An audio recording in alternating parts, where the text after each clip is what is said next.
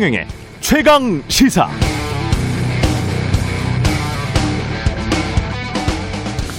나는 줄리가 아니다.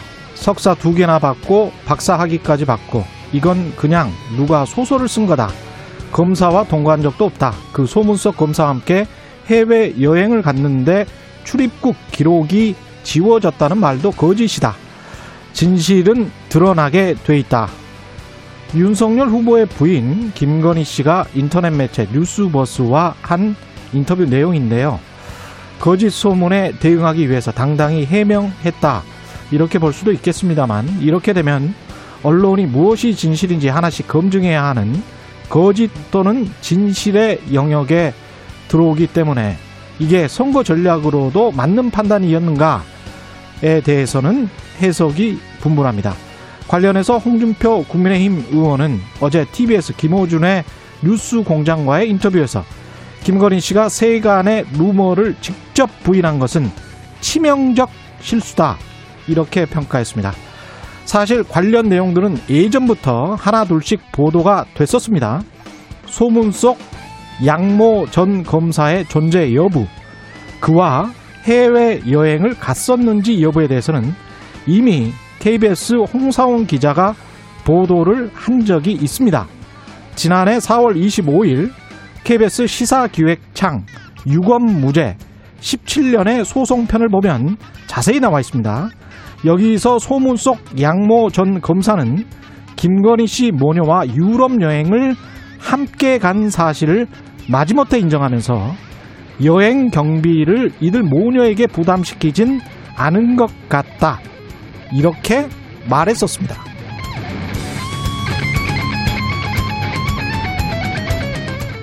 네, 안녕하십니까. 7월 2일 세상에 이익이 되는 방송 최경련의 최강시사 출발합니다. 최경련의 최강시사 유튜브에 검색하시면 실시간 방송 보실 수 있고요. 문자 참여는 짧은 문자 50원, 긴 문자 100원이 드는 샵 9730 무료인 콩 어플 또는 유튜브에 의견 보내주시기 바랍니다. 오늘 1부에서는 KBS 홍상훈 기자와 함께 이른바 윤석열 X파일에 대한 그 내용의 진위 여부 살펴보고요. 2부에서는 대권 도전에 나선 추미애 전 법무부 장관 만나봅니다.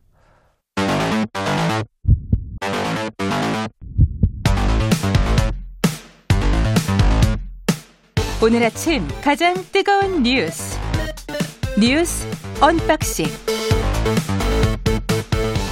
네, 뉴스 unboxing 시작합니다. 민동기 기자, 김민아 평론가 나와 있습니다. 안녕하십니까? 안녕하세요. 예, 김학의 출국 금지 사건과 관련해서 이광철 청와대 비서관이 기소가 됐고 사표를 냈습니다. 네. 수원지검 형사 3부가 어제 이 비서관을 직권남용 권리행사 방해 혐의로 이제 기소를 했는데요. 예.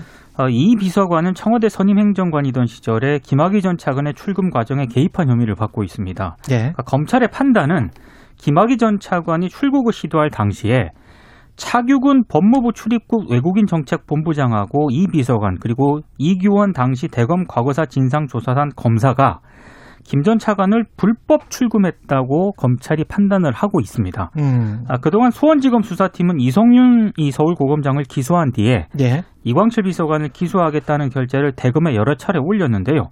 대검이 이 결재를 미뤄왔거든요. 예. 결국에는 기소를 하게 됐고 음. 기소 직후에 이 비서관이 청와대에 사표를 좀 낸 그런 상황인데 예. 사표를 내면서도 입장문을 냈거든요. 음. 그러니까 이번 기소에 대해서 법률적 판단에서든 상식적 판단에서든 매우 부당한 결정으로 유감스럽게 생각한다. 본인은 그렇게 생각한다. 예, 본인이 이렇게 입장을 내놓았습니다.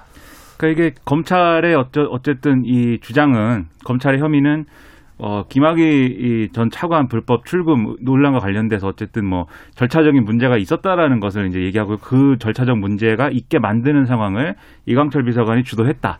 이렇게 규정하고 있기 때문에 예. 그래서 이제 기소한 것이고 이광철 비서관은 이게 뭐 그렇게 판단할 일이 아니다라고 반박을 하고 있는 건데 이러한 반박과 뭐 자기 방어 이런 것들을 사실은 청와대 직을 유지하면서 이제 하기에 적절한 것이냐 이 쟁점이 있는 것이죠. 예. 그래서 이게 뭐 본인이 억울하다고 할지라도 일단 직을 먼저 내려놓는 게 필요하다라고 판단한 거라는 거고 그 결정을 했다는 건데 예. 문재인 대통령이 이제 이 사표를 냈는데 그걸 수리하니 많이 뭐 이런 논란도 있을 수가 있겠지만 음. 결국은 이제 이 뭐 이 사건의 어떤 내용을 떠나서 수리해야 되겠죠. 이 그렇죠. 직을 유지한 예. 상태에서 이제 이렇게 법정 공방하는 것은 부담이기 때문에 이건 불가피한 일입니다. 예. 그 지금 제가 오프닝에서도 잠깐 언급했습니다만 김건희 씨 인터뷰가 이게 후폭풍이 대단하네요. 예. 일단 국민의힘 내부에서도 인터뷰는 적절하지 못했다. 많은 사람들이 지금 그렇게 이야기하고 그렇습니다. 있죠. 예. 치명적 실수였다라는 반응이 나오고 있고요. 예. 뭐 더불어민주당에서는 더더욱 그렇습니다. 이건 음. 불리한 어떤 인터뷰였다라는 그런 반응이 나오고 있는데 근데 인터뷰에 그 자세히 보면 뉴스버스에 그, 그게 나와요. 우리가 이것과 관련해서 이런 내용과 관련해서는 질문을 하지도 않았는데 본인이 먼저 본인이 먼저 이야기를 했다는 거 아니에요. 이 격앙된 상태에서 예. 그 내용을 먼저 얘기를 했다는 거거든요. 음. 그래서 이 정치권하고 언론 인터뷰 뭐 이렇게 언론이 보도한 내용을 쭉 보면은 예. 이 인터뷰 포인트를 좀 본인이 잘못 짚었다, 잘못 판단한 게 아닌가 이런 음. 지적들이 좀 많습니다. 그러니까 사실은 그런 어떤 사생활적인 측면에서 반박을 했어야 되는 게 아니라 음. 이를테면 뉴스타파 등이 이미 보도한 내용들이 있지 않습니까? 그렇죠. 이를테면 뭐 자신이 대표로 있는 전시기획사 코바나 컨텐츠가 윤 전 총장이 검찰총장으로 취임한 이후에 기업 등으로부터 뇌물성 협찬을 받았다. 음. 그리고 지금 서울중앙지검에서 수사하고 있는 이 도이치모터스 주가 조작에 김건희 씨는 물론이고 윤 전 총장 장모가 전주 역할을 했다. 그렇죠. 이런 부분들에 대해서 만약에 어떤 근거를 가지고 적극적으로 해명을 했다면은 음. 제가 봤을 때 이렇게 파문이 뭐 커지지는 않았을 텐데 그렇죠. 본인이 사생활에 대한 얘기를 먼저 꺼냄으로써 이게 음. 굉장히 논란이 확산이 되고 있고요. 어찌됐든 김건희 씨와 관련된 부분은 사생활적인 부분을 본인이 먼저 꺼냈기 때문에 언론들이 후속 어떤 그런 취재를 할 가능성도 있고 그리고 이미 언론을 통해 제기된 의혹들에 대해서도 다시 공론화될 가능성이 굉장히 높은 그런 상황입니다. 예. 근데 이제 아마도 이게 이런 의혹이 있을 때 어, 이렇게 좀 격앙된 반응이 나오고 이런 것은 본인이 가장 억울하다고 생각하는 지점에서 어, 마- 예, 그렇기 때문에 얘기를 꺼내서 가능성이 좀 있다고 생각해요. 그리고 이 억울하다는 지점은 뭐냐면 결국 세간에 돌아다니는 이제 어, 상당히 이제 좀 어, 신상과 관련된 어, 유흥업소의 무슨 뭐 이런 종업원 출신이다. 이 음. 부분에 대해서 아마 본인으로서는 가장 그 부분을 이제 해명하고 싶었던 거 아닌가 본인 입장에서는 음. 그렇게 생각이 되는데 근데 사실 언론의 관심도 예, 어제도 좀 말씀드렸는데 이분의 과거가 어땠던 거냐, 이분이 어떤 신분이었던 거냐 이게 핵심은 아니거든요. 이게 음. 핵심인 게 아니라 그런 것이 관계 그런 것은 관계가 없고 어떤 위법적인 어떤 행위를 했는가 음. 그리고 앞으로 이제 그러한 것들을 어떻게 해명할 수 있는가 이제 이게 이제 주된 관심사인 건데 예. 그 부분에 있어서는 사실 윤석열 전 총장도 그렇고 지금 본인이 이제 윤석열 전 총장의 배우자 김건희 씨도 그렇고 거기에 대해서는 해명을 또 안 해요. 그러면서 근거를 갖춰서 이제 얘기를 하면 해명을 하겠다 이렇게만 얘기를 하지. 근데 지금까지 언론이 이제 보도를 하고 제기했던 의혹들이 뭐 근거가 하나도 없이 뭐 주장만 보도한 건 아니었기 때문에 예. 여기에 대해서 해명을 해야 되는데 음. 그렇지 않은 상황이 되다 보니까 계속 이 사실은 어떻게 보면 부적절할 수 있는 어떤 의혹의 내용 예. 이분의 어떤 출신 뭐 이런 것만 지금 얘기를 하고 있거든요. 근데 그거는 중요한 게 아니고 그렇죠. 그 사생활과 공적인 영역이 만나는 지점들이 있어요. 있습니다. 이 사건을 자세히 들이, 들여다 보면 그 지점이 있기 때문에 홍상훈 기자와도 이따가 그 네. 지점에 관해서 집중적으로 이야기를 할 거고 우리가 사생활에 관해서는 뭐 관심이 없죠. 네. 근데 제가 이제 말씀드리는 게 그렇죠. 출신하고 관계가 없다는 겁니다. 그렇습니다. 이그 얘기도 그렇습니다. 근데 이제 논문이랄지 이런 거는 있잖아요. 네. 논문이랄지 이런 거는 공적인 영역입니다. 이거는 본인이 석사 학위를 두 개를 받았고 박사 학위를 받았다라고 이야기를 했잖아요. 그러면 이제 공직 후보자들이나 공직 후보자들의 부인의 논문에 관해서는 이거는 충분히 검증을 해왔기 때문에 네. 거- 그것과 관련해서는 어, 당연히 검증 예, 대상이죠. 그거는 이제 만약에 그게 거짓말이거나 논문이 좀 그 만약에 뭘 복사를 했다거나 그런 영역이라면 그런 의혹이 있다면 그거는 검증을 해야 되겠습니다. 약간 좀 예. 다른 얘기긴 한데 그 윤 전 총장이 음, 그 김건희 씨가 이걸 인터뷰를 한다고 했을 때 과연 그 윤 전 총장 캠프에서 이걸 몰랐을까? 그런 의문이 좀 들기도 합니다. 이건 아, 참 이해하기가 그러니까 좀 몰랐다면은 그 힘들어요. 자체도 예. 공보 라인이 문제고요. 예. 알면서도 그걸 그냥 그대로 내버려뒀다면은 그건 더 문제고요. 그냥 정무적으로는 이렇게 판단할 수가 없는 건데. 근데 뭐 지금까지 윤석열 전 총장이 어쨌든 예. 정치 참여를 뭔가 본격화한 시점 이후에 벌어진 여러 사건들은 음. 뭐 다 이해가 다 되는 건 아니지 않습니까? 이해가 안 되는 건 뭐 여러 가지가 있기 때문에 예. 왜 이렇게 했을까를 뭐 열심히 예. 생각해 보는 것도 사실은 좀 어, 모르겠습니다. 윤석열 음. 캠프에서는 생각해 볼 수 있는데 예. 네, 뭐 좀뭐 답은 없는 것 같아요. 예. 네, 왜 했을까는. 윤석열 전 총장 장모님 같은 경우도 1심 선고가 오늘 나오고요. 예. 여러 가지로 안 좋은 게 있는 것 같고. 민주당 국민 면접, 이 면접관을 확- 확정을 지었죠, 지금? 예. 확정을 지었는데요. 예. 그 과정에서 약간 해프닝이 좀 있었습니다. 예. 그러니까 이소영 민주당 대변인이 어제 브리핑을 가졌는데 대선 경선 기획단이 김경률 회계사 음. 그리고 김혜영 전 의원, 뉴스레터 서비스 뉴닉의 김소연 대표 등 3명을 4일 경선 예비 후보 면접관으로 선정했다고 밝혔거든요. 그러니까 이 김경률 회계사 같은 경우에는 이른바 조국 흑서의 공동 저자로 또 참여하지 않았습니까? 예. 근데 이제 일부 대선 주자들이 여기에 강하게 반발을 했습니다. 그러니까 뭐 이낙연 전 대표 같은 경우에는 자신은 김경률 씨가 심사하는 경선 행사를 받아들일 수 없다라고 입장을 내놨고요. 음. 정세균 전 총리도 당 지도부는 무슨 이유로 이렇게 가혹하게 조국의 시간을 연장하려는 거냐며 반발을 했습니다. 내 눈을 의심했다. 그렇습니다. 예. 다만 이제 이재명 경기도지사는 음. 상당히 괜찮은 아이템이다. 음. 좋겠다는 생각을 했다. 국민 중에도 비판적 시각을 가진 국민의 눈으로 검증하는 게 당을 위해서도 후보를 위해서도 좋을 것 같다라는 다소 이제 결이 다른 그런 입장을 내놨는데 음. 어찌됐든 이렇게 찬반이 엇갈리면서 발표 2시간 만에 아, 김경률 회계사 대신에 유인태 전 의원으로 섭외 대상자가 바뀌었다고 공식적으로 입장을 밝혔습니다. 음. 그게 두 가지 면에서 아쉬움이 있는데요. 첫 예. 번째로는 이낙연, 정세균 두 이제 대권 주자들이 음. 두이 후보들이 그동안 경선 연기나 이런 거를 주장해온 맥락 중에는 흥행이 안 된다가 있지 않습니까? 음. 근데 이제 이른바 조국 흑서를 쓰신 분들 중에 한 사람을 데려다가 예. 일종의 이런 국민 면접을 본다라고 하면 제 생각에는 흥행에 도움이 될 것 같거든요. 예. 뭐 본인들의 본인들의 어떤 정치적인 여러 가지 이해관계와 맞물려 있긴 하겠지만 음. 그런 점에서 이것을 어떤 이 뭐랄까요 어떤 이 조국 전 장관 문제에 대해서 뭔가 괘씸죄 같이 이렇게 얘기하는 그런 차원에서 이제 거부하는 그 논리는 사실은 국민들이 볼 때 과연 그게 어떻게 보일까 음. 뭐 그리고 이게 과연 흥행으로 이어진다라고 어 얘기하는 사람들이 있고 그 지도부 그렇게 판단해서 이제 이런 안을 밀어붙였을 텐데 예. 그걸 오히려 걷어차는 것은 어 떻게 보일까 이런 의문이 있고 음. 두 번째는 어떤 포용적이냐의 문제가 있는 얼마나 포용적인 거냐의 문제가 있는데 가령 이준석 국민의힘 대표의 경우에는 대변인 뭐 이렇게 토론 배- 토론 배틀 뭐 이런 거 하는 과정에서 청와대 이철희 정무수석한테 심사위원 해달라 뭐 이런 얘기 하잖아요. 음. 그리고 이걸 못한 게 오히려 청와대 이철희 정무수석이고 이거 음. 뭐 내가 처음에는 이렇게 긍정적으로 얘기했지만 시- 사실 뭐 현실을 고려할 때는 안 되는 것 같다고 정리한 거 아닙니까? 청와대에서 해주기는 좀 그렇긴 하지. 그렇죠. 사실은. 네. 그렇죠. 예. 근데 어쨌든 그런 제안까지도 하는 거잖아요, 이준석 예. 대표는. 비교되지 않습니까, 민주당은? 맞아요. 심지어 이 예. 조국 흑서를 쓰신 김경률 회계사라는 분이 음. 아주 뭐 이렇게 보수 정치를 지지하는 분도 아니라고 알려져 있는데 음. 민변 출신이고 뭐 민변이 아니라 참여연대 출신이고 뭐 이렇다고 알려져 있는데 음. 그 과정에 어떤 정권에 실망하거나 이렇게 좀 기대한 게 충족이 안 돼서 음. 지지를 거두게 된 분의 목소리까지 음. 이렇게 듣지 말아야 되는가 포용력이 떨어지는 거 아니냐 이렇게 될 수 있기 때문에 그렇죠. 여러모로 이게 여당에는 상당히 안 좋은 얘기가 됐다 이제 이렇게 생각이 됩니다.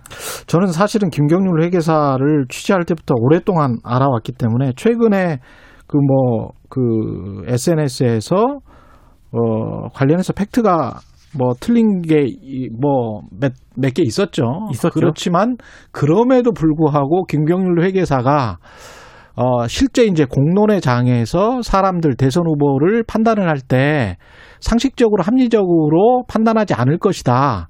그렇게 생각하지는 않아요. 예. 사- 오히려 이런 분들을 공론의 장으로 끌어들이면 상식적으로 합리적으로 판단할 가능성이 높고 지금 김민하 평론가가 말씀하신 대로 그렇게 이제 포용을 하는 모습을 보여줘야 민주당은 더 클 수가 정- 있는 이게 거죠. 정 사실이 아닌 얘기를 하거나 뭐 그런 거라면 예. 그렇죠. 반박을 예. 하면 되지 않습니까 그 자리에서. 그렇습니다. 아니, 그리고 아, 그렇습니다. 말씀하신 예. 것처럼 대선 후보자들이 예. 다 반박을 할 수 있는 능력을 가지고 있기 때문에 그럼요. 네. 예.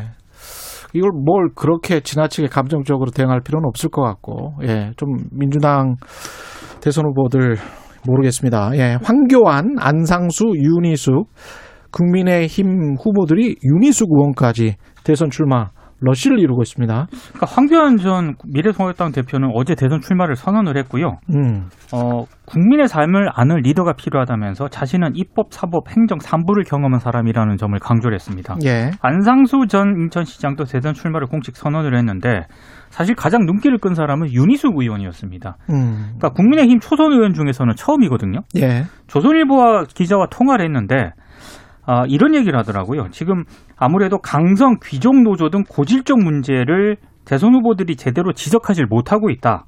이런 부분에 대해서 해결할 능력과 대안이 없다는 뜻인데 예, 실질적인 해결책과 미래를 위한 목소리를 낼 사람이 필요하다고 생각을 해서 출마를 결단했다. 음. 이런 입장을 밝혔습니다. 강성 귀족 노조 이런 얘기를 한 게 굉장히 인상적입니다. 오랜만에 들어봅니다. 네. 강성 귀족 노조. 일종의 예, 좀 견인론인데 예. 본인이 꼭 대통령이 돼야겠다 이런 논리보다는 예. 다른 대권자들이 하는 얘기가 이제 본인의 어떤 본인이 갖고 있는 이게 맞다고 생각하는 철학과 맞지 않는 부분이 있어서 그쪽으로 음. 좀 끌어당기겠다 음. 이런 얘기인데 어떤 언론은 이렇게 제목을 달기도 했더라고요. 윤석열 전 총장이 스파링 파트너를 자처하고 있다. 어, 그런데 이 스파링 하다가 네, 오히려 체력이 닳을 수 있기 때문에 예, 네, 윤희숙 의원이 힘 조절을 해줄 이 것인가 두 가지는 잘 아닙니다. 모르겠습니다. 스파링 예. 파트너 윤 전 총장의 스파링 파트너하고 예. 이재명 지사 저격수 그렇죠. 아. 이렇게 언론들이 보도를 좀 나눠서 하더라고요.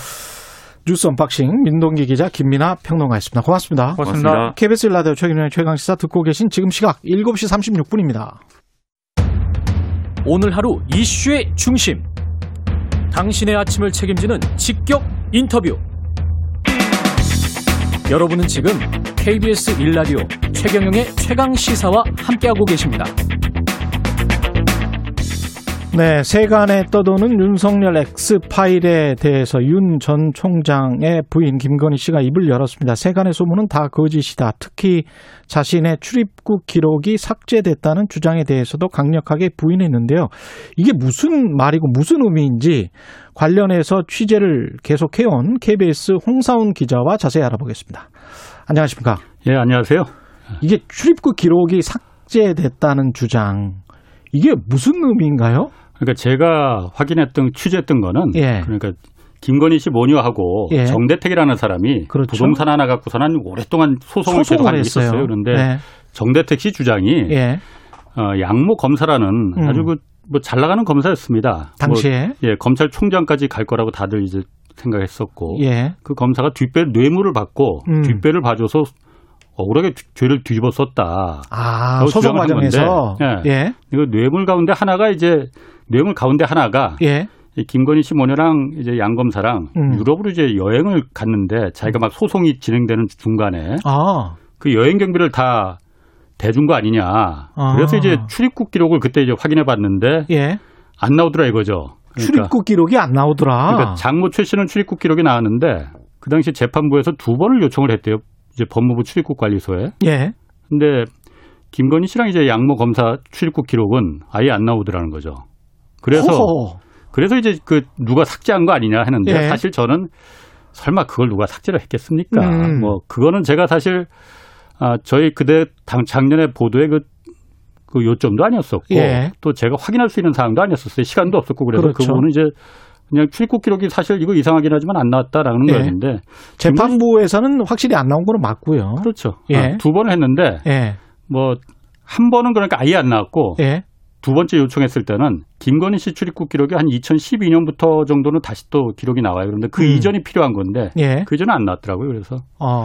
근데 김건희 씨가 이제 그 어, 지- 어, 어, 엊그제 음. 그 인터넷 매체 그 부분을 얘기를 하길래 뉴스버스. 예. 예, 그래서 아, 그 부분은 우리가 사실 취재를 취재를 한한 거. 거였는데 예. 사실과 좀 다른 부분이 있다 해서 제가 좀 그 부분을 이제 어제 예. KBS 기사로 좀. 썼죠. 예. 예. 출입국 기록은 안 나왔지만 같이 여행을 간 것은 사실입니까? 그 양모 검사를 저희가 만났어요. 예. 용산 근처에 있는 그 스타벅스에서 만나서 어. 간 기록이 우리가 당신이 뇌물 받고 지금 뒷배를 봐줬다고 하니까 그렇죠. 여행 경비. 어, 여행 경비 여행을 안 갔으면 아예 우리가 깨끗이 손 접고 나가겠다. 그걸 그렇죠. 접는다. 어. 쓸데없이 헛- 헛수고할 필요도 없으니. 아. 그래 그거 막 확인하는 게 그게 뭐가 어렵느냐. 그렇죠. 며칠간 그래서 했는데 결국은 가긴 갔다 그러더라고요. 가긴 갔다. 예. 예. 근데 여행 경비는 그거는 자기 자기의 평상시 여태까지 살아온 삶에 비추어 보면은 예. 본인이 검찰 항상 검찰총장 1순위 후보였는데 자기 관리를 그 해왔다. 돈을 그런 돈을 자기가 받았겠느냐 음. 기억은 안 나지만은 자기가 냈을 거다. 뭐 그렇게 그래서 뭐 알겠습니다 했습니다. 근데 시사객 창에 보면 이 관련해서 돈과 관련해서 또 다른 게 있는데 이 양모 검사의 부인과 자녀들이 미국에 가 있잖아요. 기러기 생활을 했죠. 예, 기러기 아빠인데 그 송금을 해주는데 그 송금의 당사자가 이 김건희 씨의 어머니죠. 그렇죠. 장모 최 씨. 그거는 기록이 확인이 된 겁니까? 그렇죠. 은행 송금 영수증이 있으니까 그 김건희 씨 그 장모 어머니 예, 주위에 사실 그 내부에 그러니까 좀 그 친척들이나 이런 부분하고도 예. 좀 사이가 그렇게 안 좋은 분들이 있어요. 예. 그분들이 좀 그 송금 확인서를 음, 어 그때 좀 저희가 확인할 수 있었습니다. 아 그렇군요. 거기 보니까 수신자는 그 양모 검사의 부인 그때 미국에 예, 있는 파스 파스 어, 그 미국 은행이 있어요. 예, 거기로다가 한 2,200달러, 그러니까 아, 18,800달러. 그러니까 우리 돈으로 치면 한 2천만 원이 좀 넘죠. 예. 그 돈을 어, 장모 최 씨가 송금한 거로 최 씨의 이름으로. 예, 예, 예. 그렇게 있습니다. 아니 근데 양모 검사의 가족 부양을 왜 최 씨가 합니까?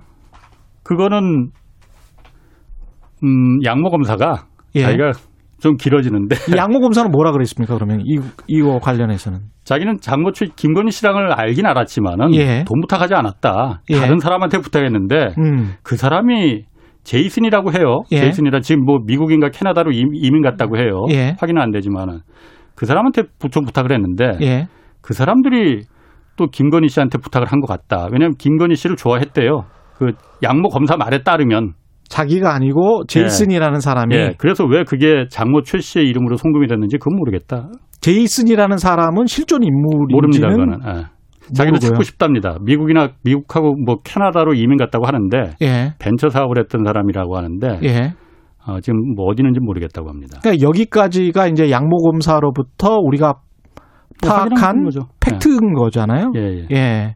근데 이 상황 전체를 보면 좀 이상하다라고 느낄 수밖에 없을 것 같은데 이게 도이치모터스 주가 조작 사건하고도 연관이 돼 있습니까? 아니요, 이거 도이치모터스하고는 이제 연관이 영- 없고 예. 이거는 사실 그 정대택 씨 사건은 음. 2000년대 초반 오래전 사건이에요. 예. 이건 윤석열 전 총장하고는 사실 관계가 없, 없다고 봐야죠. 그렇죠. 예. 근데 도이치모터스 사건이 중요한 거는 예.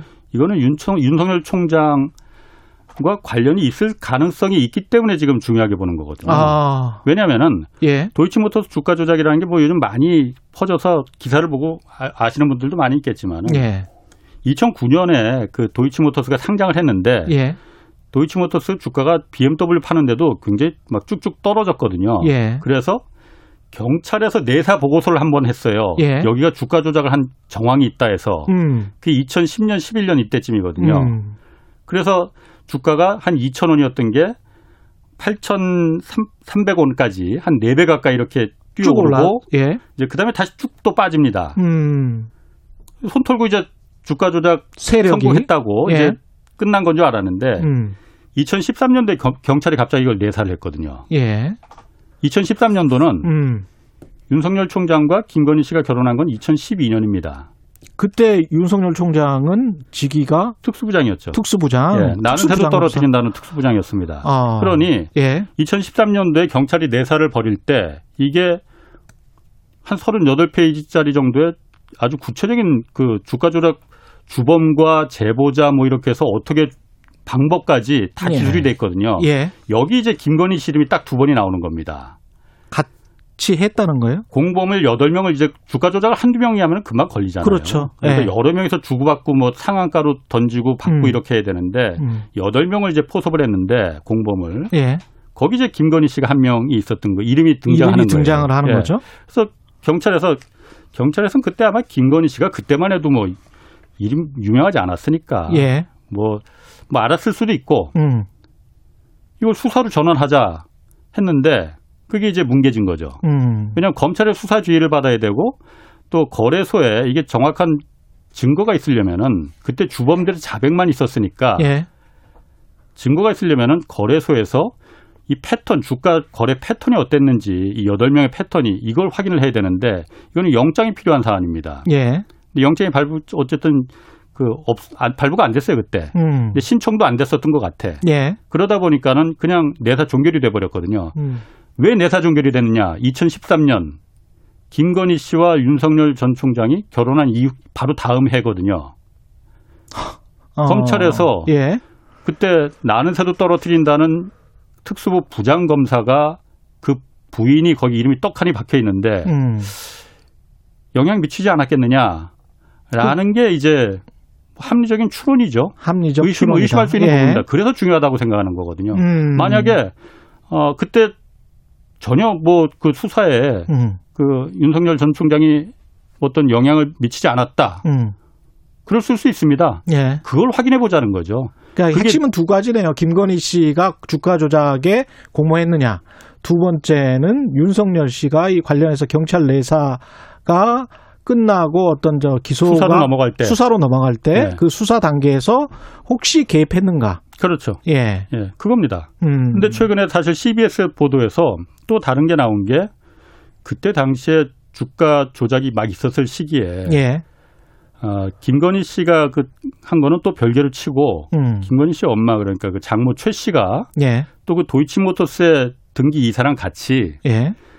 같은 IP로다가 수십 번 그 그 이 거래를 했다는 같은 IP로? 그러니까 쉽게 말해서 예. 이럴 수 있습니다. 같은 기기에서 예. 계좌만 그냥 그 장모 최 씨가 빌려줘서 그 사람이 도이치모터스 이사가 거래를 그냥 자기가 자전거를 했을 수도 있고 같은 장소에서 했을 수도 있네요. 그렇죠.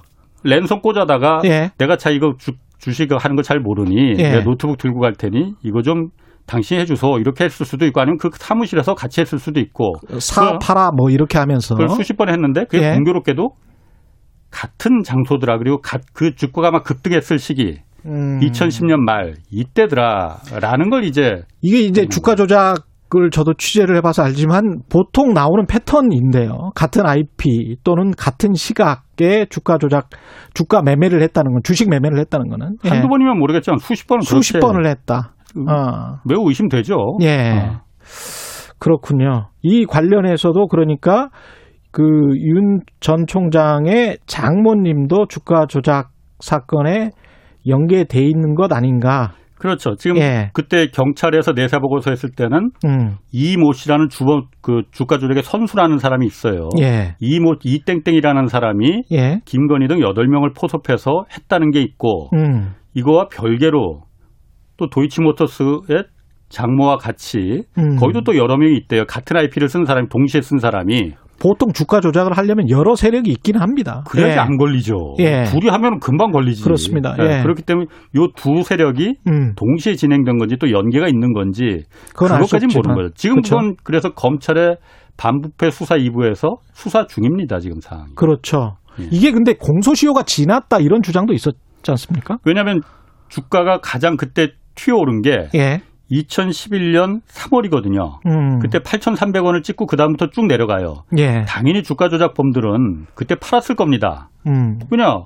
가장 높은 정점을 찍었을 때 팔아야만이 돈을 버는 거지. 예. 그러니까 2011년 3월을 기 점으로 본다면 팔았다고 본다면은 예. 주가 조작의 공소시효는 10년이니까 그렇죠. 2021년 3월 올해 3월이 세 달 전, 네 달 전이 공소시효가 완성되는 기점이죠. 음.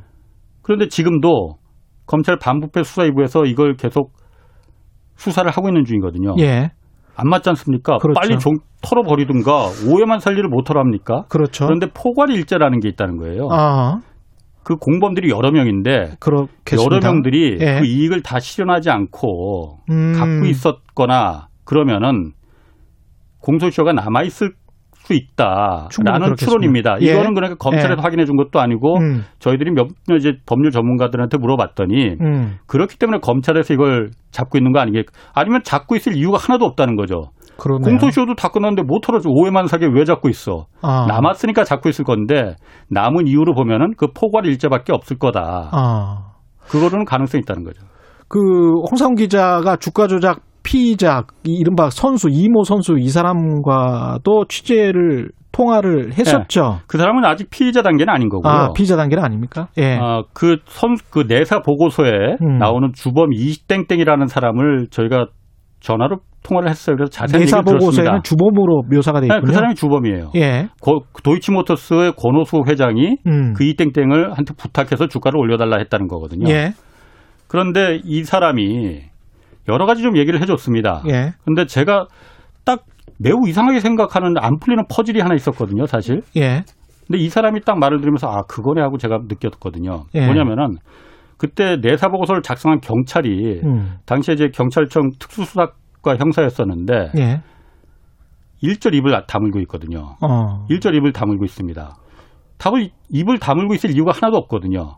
왜냐하면 검찰이 다 예를 들어서 뭉개라고 해서 뭉갠 거면은 경찰은 오히려 이걸 우리는 하려고 했는데 검찰이 뭉개겠다 뭐 이걸 말했어야 되는데 예. 근데 그 이 주범 이 땡땡 그 이모 씨가 그 얘기를 하더라고요. 그때 그 내사 보고서 작성된 경위가 누군가 제보를 한 게 아니고 음. 그 내- 내사보고서에는 공범 8명 중에 한 명이 제보했다고 돼 있거든요. 예. 근데 그게 아니고 경찰이 그 제보자를 갖다 다른 건으로다가 압수수색을 들어갔다가 그 노트북을 압수했는데 거기서 이게 발견됐다는 거예요. 음. 별건이죠. 예. 이거 안 됩니다. 그렇죠. 별건 수사는 안 네. 되죠. 예. 이 약점을 갖고 있는 거지. 음. 그러다 보니까 경찰이 입을 다물고 있는 거 아니겠느냐. 음. 그래서 이 사람이 이 주범 이, 이모 씨가 저한테 계속 그 부분을 강조를 하더라고요. 이거 아. 별건이다. 예. 처음부터 잘못된 절차적 정당성이 결여된 수사였다라는 결여됐다. 걸 강조하는 거죠. 아. 우리 김학의 김학의 사건 때 잘 봤지 않습니까? 그래서 경찰에서도 세게 반응을 못 하는군요. 내사 저는 보고서까지 다, 그렇다고 봅니다. 다 써놓고 약점이 있기 때문에. 약점이 있기 때문에 왜냐하면 김학의 사건 때문에. 예. 본질은 어디가 온데간데 없어지고 그렇죠. 절차적 정당성 이거 갖고 지금 문제가 돼버린 거잖아요. 그렇습니다. 예. 경찰도 이 부분이 본인들의 약점이 있으니까 그 부분을 좀 우려하는 거 아니겠느냐라는 건데 음. 제 생각에는 이미 작년 4월에 이게 고소고발이 된 거 사건이거든요. 예. 그때 2013년도에 경찰이 잘못을 저지른 거는 잘못이라 치고 그렇죠. 다 까지면 되는 겁니다. 예. 잘못한 거 있으면 벌 받으면 되는 거예요. 그렇죠. 근데 권오수 회장 같은 경우 지금 말씀하셨으니까 예. 이거 이 사건은 금감원에서 조사를 해봤는데 다 무혐의로 나왔다. 그렇게 해서 굉장히 많이 보도가 되고 정치권에서도 다 그렇게 믿고 있는데 어떻게 보세요? 그러니까 중앙일보, 조선일보에서 권오수 회장은 인터뷰를 했어요. 예. 왜냐하면 뉴스타파에서 이걸 보, 그 보도를 처음에 했지 않습니까? 음. 그 경찰 보- 내사 보고서를 뉴스타파가 입수를 했어. 그랬죠? 그래서 저도 이제 처음에? 그걸 보고 취재를 시작한 거고. 예. 근데 권오수 회장이 금감원에서 이거 다 그 당시에 2013년도에 음, 다 조사해봤는데. 조사해서 카메라 켜고 무슨 방에서 조사해서 주가 조작 아니라고 판명이 났다는 거예요. 예. 중앙일보 보도에 그렇게 나, 인터뷰가 그렇죠. 나왔어요. 예. 당사자는 금감원 아닙니까? 그렇죠. 확인해 보면 되는 거 아니에요. 그래서 그렇죠. 제가 전화해서 확인해 봤어. 음. 인터넷 뒤져봐서 금감원 전화번호 알아갖고 예. 그 당시에 조사했던 거 그게 아니고 아, 다른 사건이에요?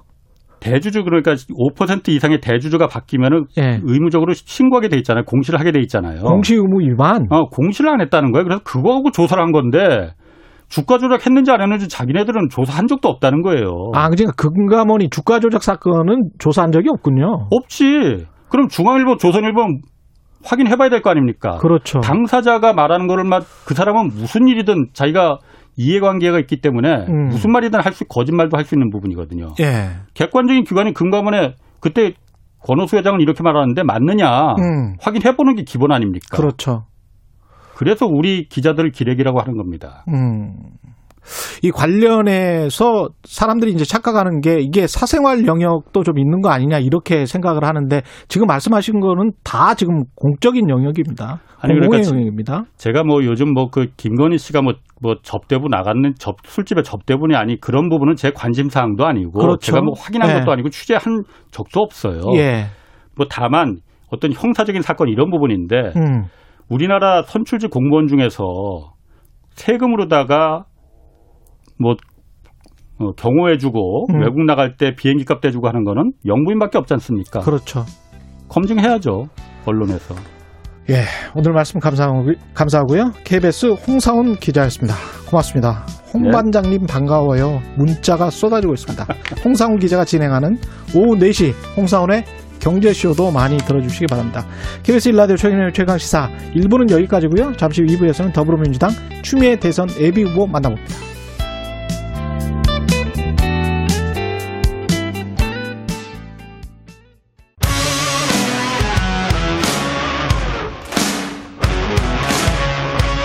오늘 하루 이슈의 중심 최경영의 최강 시사.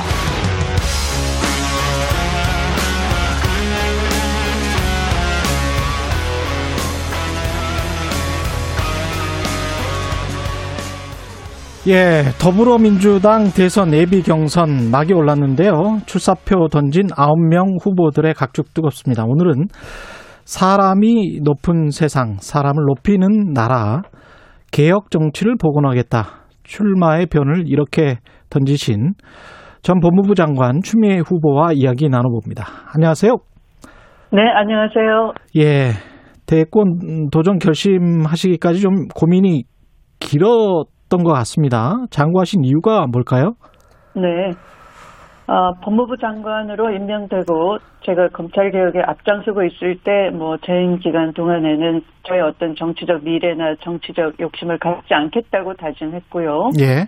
또 그런 자세로 그 개혁에 매진을 해왔습니다. 음. 아, 그런데 예상보다 조금 빨리 갑자기 장관직을 그만두게 나, 그만두고 나오게 됐는데요. 예. 어, 또 검찰 개혁 과정에서 어, 제도를 비롯한 여러 가지 성과도 있었지만 어, 또 드러내기 쉽지 않은 내상도 상당히 깊어서요. 음. 어, 대선 출마를 생각할 겨를도 없이 에, 저 자신의 회복과 치유하는 시간이 필요했었어요. 예. 그러나 한편으로는 이 미완의 개혁에 대해서 어, 저도 좀 대단히 서운하고 음. 또 촛불을 들었던 많은 그 시민들께서 어, 지치지 말고 다시 일어서라라는 응원의 말씀을 많이 해주셨어요. 예. 아, 네, 그래서 촛불 개혁을 약속했던 입장에서 그 약속을 지키겠다 하는 책임감이 아, 누구보다 이제 강한 입장이었는데 아, 말씀하신 것처럼 그런 고민 끝에 음. 에, 출마를 결심하게 됐습니다.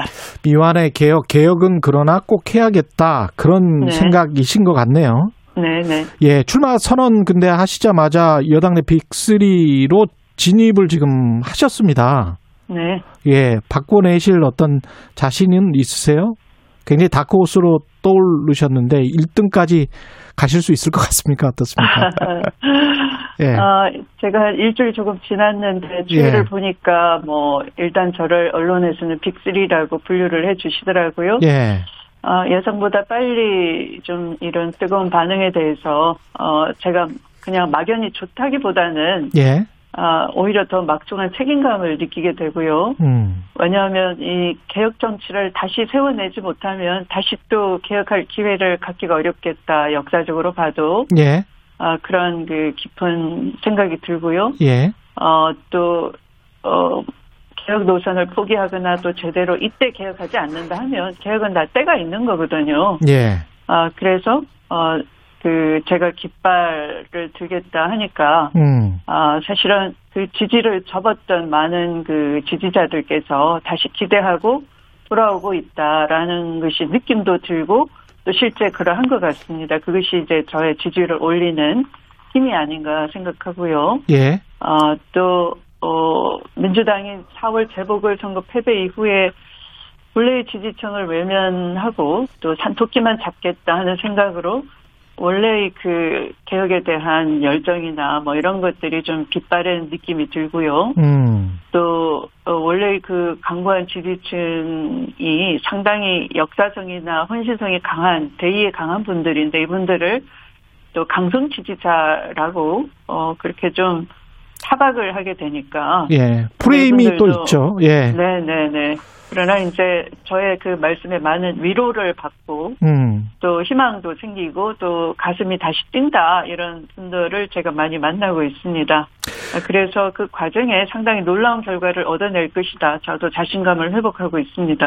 개혁 정치 사람을 높이는 나라 이- 이런 네. 말씀이신데 구체적인 어떤 공약 이 구상 같은 게 있으십니까?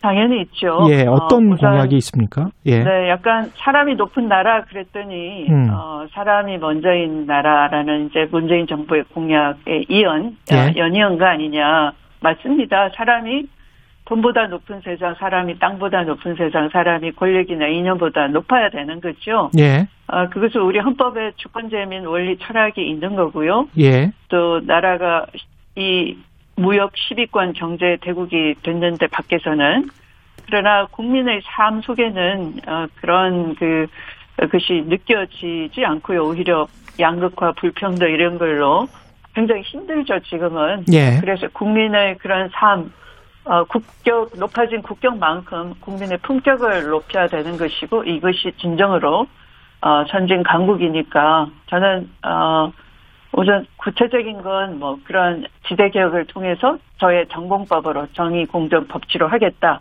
아, 이렇게 이제 먼저 말씀을 드리, 드렸고요. 지대 개혁. 아, 예. 네네. 예. 네. 예.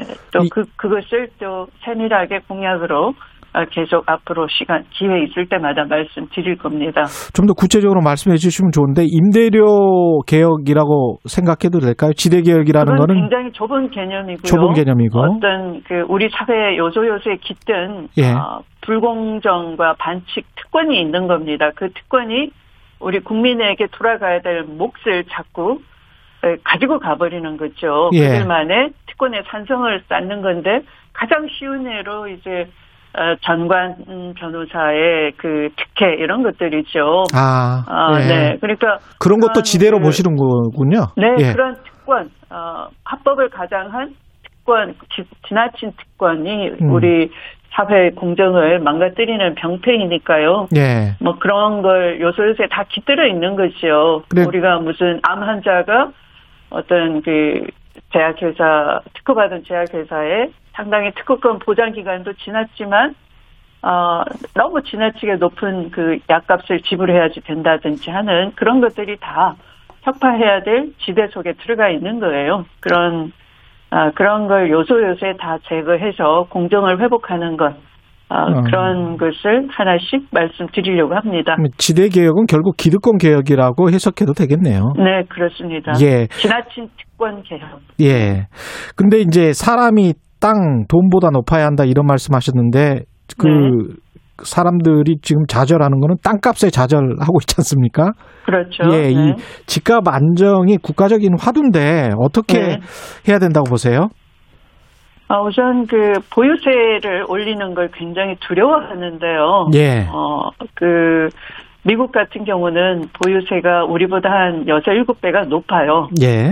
네. 그래서 어, 이 보유세를 우선은 다주택자 그러면서 또 1주택자에 대해서도 음. 어, 사실은 우리가 뭐 보유세뿐만 아니라 거래세 같은 경우도 양도소득세라고만 단순히 에, 생각할 게 아니고요. 그 예. 뒤에 자, 어, 자본이득세가 있어요. 그래서 예. 총소 총소득에 대해서 음. 부과하는 것이 이제 미국식 방식인데 이게 잘 안 알려지고 예. 그냥 미국은 자유시장주의 아래에 어떤 규제도 없고 세금도 당연히 우리보다 낮을 것이다 이렇게 막연히 생각하는데 미국은 시장의 질서의 공정성에 대해서 굉장히 엄격한 나라입니다. 예.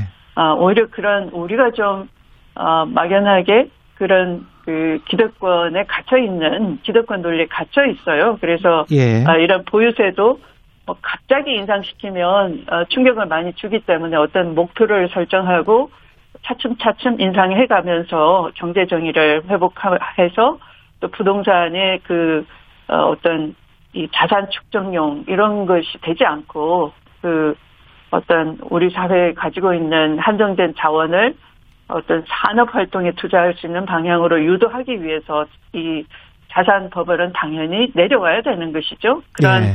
국민 공감을 형성해 가는 단계적 개혁 이런 것을 이렇게 발표하고 또 그런 걸 해내겠다 국민 공감대를 모으는 그 힘이 필요한 때 같습니다. 그 다주택자의 보유세, 거래세 중에서 양도소득세뿐만이 아니고 자본이득세를 지금 말씀하셨잖아요. 네. 이거 같은 경우는 미국에서 지금 일부 민주당 의원들이 논의를 하고 있는 거지 이게 자본이득세는 시세 평가에 관한 이익을 지금 부과하는 거지 않습니까? 그렇죠.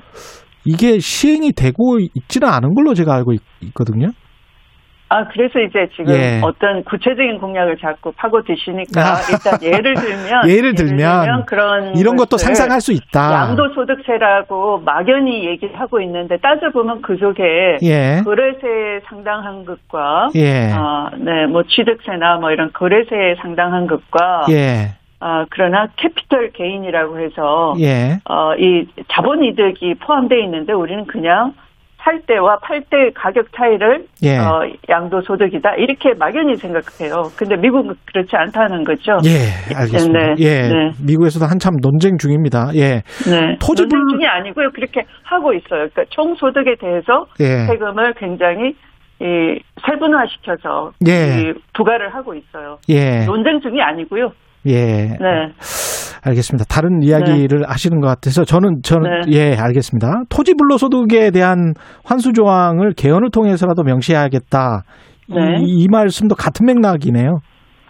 어, 지난번 그 2017년에 문재인 예. 대통령께서 국회 개헌안을 내셨는데, 어, 지금도 토지 공개념은 헌법에 들어 있어요. 음. 그런데 그것을 약간 더 구체화시킨 것 이라 할수 있죠. 예. 어, 어떤 토지 공개념 3법에 대해서 약간의 그 위헌 논란 오해가 좀 있었기 때문에 그걸 좀 더 뚜렷하게 하는 음. 어, 것이 있었는데 그것이 이제 에, 불발이 됐어요. 예. 그래서 어, 그런 그 토지 불로소득에 대해서 또 환수 조항도 명시를 저는 개헌을 통해서 좀 더 추가하고 싶고요. 음. 어, 그런 쪽으로 우리 국민 공감대를 모아가야지만 이런 그 자산 불평등이 이 사실은 토지 특권에 인한 토지 독점으로 인한 것이 방치돼서 사실은 양극화의 근본 그 주범이라고 할 수 있는 거거든요. 예. 근데 그런 양극화 해소를 근본적인 처방을 통해서 하자 하는 것입니다. 그 정세균 이광재 후보의 단일화 지금 추진하고 있지 않습니까? 네. 이 관련해서 뭐 2단계 단일화도 나올 수 있다는 이야기가 뭐 여의도 정가에서는 계속 떠들고 있는데요. 혹시 네. 참여 가능성이 있으세요? 어, 그런 건 뭐, 어, 저는 별 관심이 없고요. 왜냐하면 아, 아, 까 예. 어, 제가 그 출발일 늦었다라는 그 취지의 말씀을 드렸는데, 예. 저는 좋은 정책 메뉴를 가지고 와서, 음. 어, 국민들께 국민 밥상을 막 차렸어요. 예. 어, 그런데 먼저 준비하시고 많이 뛰신 분들이, 음. 어, 갑자기, 자, 밥 다 드셨지요? 자, 그만 밥상 치우 십시다라고 한다면, 예. 어, 저가 좀. 좀 황당하겠죠. 그렇죠. 네, 예. 그래서, 예. 어, 기왕에 이렇게 정책 비전을 놓고 국민들도 소화할 시간을 드려야 되고 평가할 시간을 가져야 될 거 아닙니까? 예. 네, 그래서 경선 무대를 여는 건데요. 예. 어디까지나 국민이 그 정책 비전을 보시고 평가하실 거니까 음. 저는 민주당답게 전공법으로 경선을 하면 된다라는 입장이에요. 단일화는 없다. 네. 예. 그렇게 이해를 하고요. 꽁 네. 잡는 매 말씀을 많이 하시잖아요. 네, 네. 여기서 꽁은 윤석열 전 검찰총장이겠죠? 아, 뭐, 그렇게 물어보셔서 예. 저는 장관으로서 예. 제 업무가, 예. 어, 그, 검찰권을 남용한다든지 수사권을 남용한다든지 제 식구를 과도하게 감싼다든지 지휘 감독 사유가 발생했을 때 예. 지휘 감독권자로서 본 아, 윤 총장은 상당히 문제가 있었다. 음. 아, 어, 제가 잘 아니 제가 그런 음, 것을 어, 꼼 잡는 매 비유할 수 있겠습니다 한 것인데요. 너무 예. 뭐 과도하게 이제 뭐 할 필요는 없는 것. 이미 어, 대선 출마 입장도 밝혔고요. 예. 네, 그래서 언론이 검증에 들어가면 될 것 같고요. 음. 뭐 검찰총장으로서야 언론도 그 법조 출입 기자단 숫자도 적고 뭐 특종 단독 집어주면서 예. 뭐 관리 가능했을지 모르겠으나 여의도는 그렇지 않잖아요. 뭐 엄청난 그 어, 많은 눈들이 있고요. 음. 그렇죠. 굳이 저의 매의 눈이 필요하지도 않을 것 같아요. 네. 예. 출마 네. 선언문은 어떻게 들으셨어요? 윤석열 전 총장? 아, 저는 우선 철학과 역사관이 굉장히 삐뚤어져 있다라고 느꼈고요. 삐뚤어져 있다. 예. 네네. 그리고 이 도덕성, 특히 그, 어, 대선 후보라면은, 어, 그런 특권과 반칙에 익숙하면 안 되고요. 그런 부패, 비리, 연루에 대해서도 뭐 그냥 현미경 검증이 들어가는 거죠. 예. 네, 그런데 어, 뭐 그걸 넘어갈 수가 있을까? 아, 어, 라고 봤어요. 음, 가장 네. 중요하게 검증돼야 될 부분은 뭐라고 보십니까?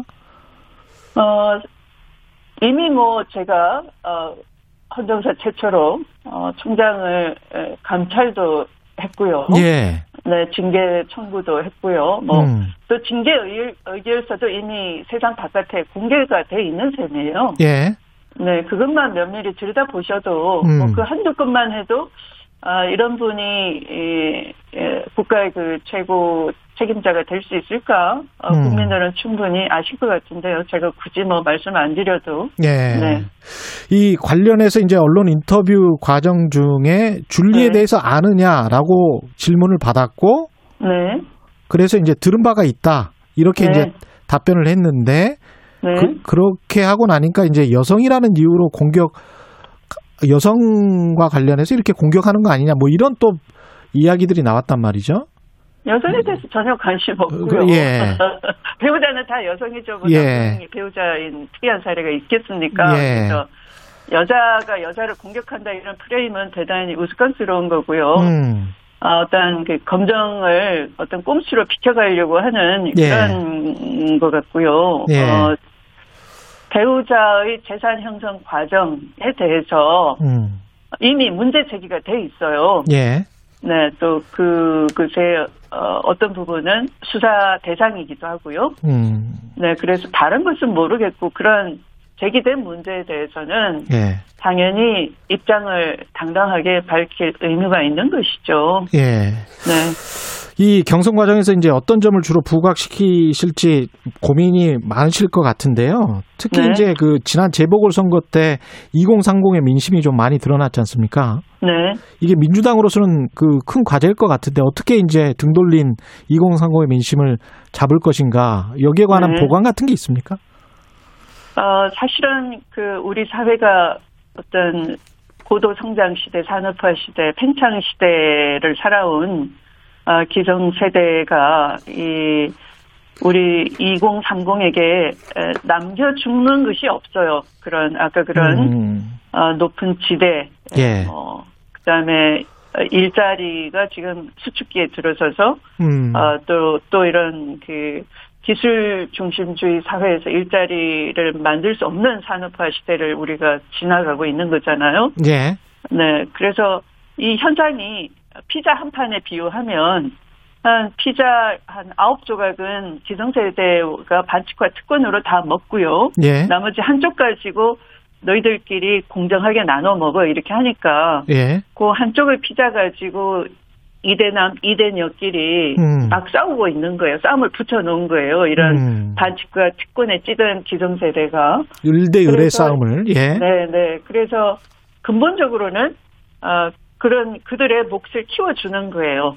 어, 그리고 그 속에 깃든 어, 몫을 키울 수 없게끔 만드는 특권과 반칙을 제거하는 겁니다. 그런 근본 처방이 필요한 것이고 그래서 제가 지대 개혁을 말씀드렸던 것이고 음. 우리의 선배 세대가 농지 개혁을 어, 그 한국 전쟁 직후에 맞습니다. 직전에 직전에 해 놓았죠. 예. 그래서 그, 그, 어, 자작농을 키워 가지고 그 농업 소득이 크지니까 예. 이제 자녀들을 도시에 보내서 어, 공부도 시키고 그 공부한 자녀들이 어떤 중산층의 중심이 돼서 그렇죠. 경제적으로는 중산층을 형성하고 어, 또 대학 교육을 받으면서 어, 민주화 세력에 대해서 우리나라의 의식도 높여놓고 했거든요. 예.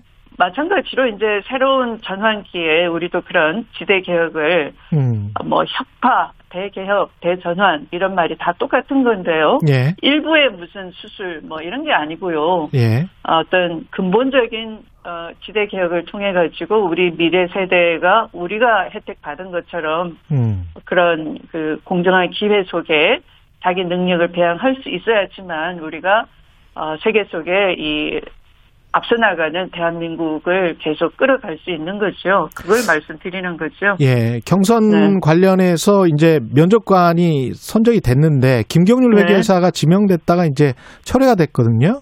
이 네. 관련해서는 어떻게 생각하십니까?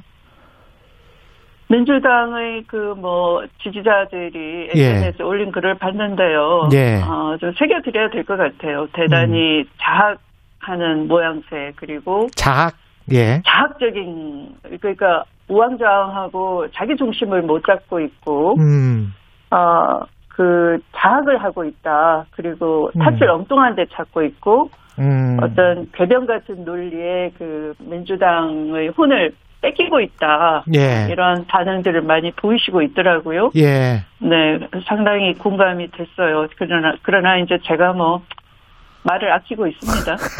네, 마지막으로 이래서 추미애가 대통령 돼야 된다. 한 말씀 해 주십시오.